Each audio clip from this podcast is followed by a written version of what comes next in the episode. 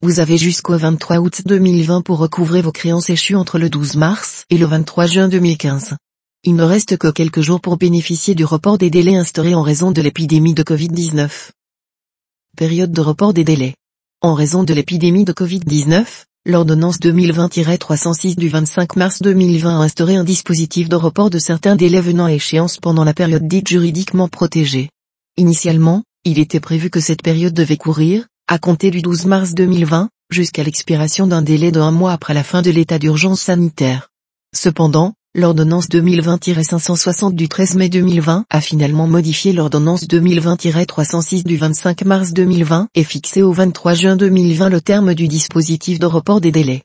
Report de deux mois au maximum. Les formalités qui auraient dû être accomplies, dans la période comprise entre le 12 mars et le 23 juin 2020 inclus sont réputées avoir été faites à temps si elles ont été effectuées dans un délai qui ne peut excéder, à la fin de cette période, soit à compter du 24 juin 2020, le délai légalement imparti pour agir, dans la limite de deux mois.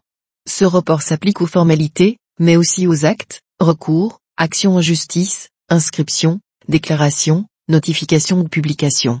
Encore faut-il qu'il soit prescrit par la loi ou le règlement à peine de nullité, sanction, caducité, forclusion, prescription, inopposabilité, irrecevabilité, péremption, désistement d'office, application d'un régime particulier, non-avenue ou d'échéance d'un droit quelconque.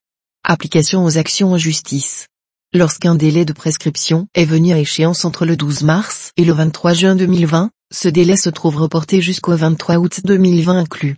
Attention, la prescription est acquise lorsque le dernier jour, à minuit, du terme est accompli, et non le lendemain. Même si le 23 juin 2020 tombe un dimanche, le délai n'est pas prorogé jusqu'au premier jour ouvrable qui suit. Exemple.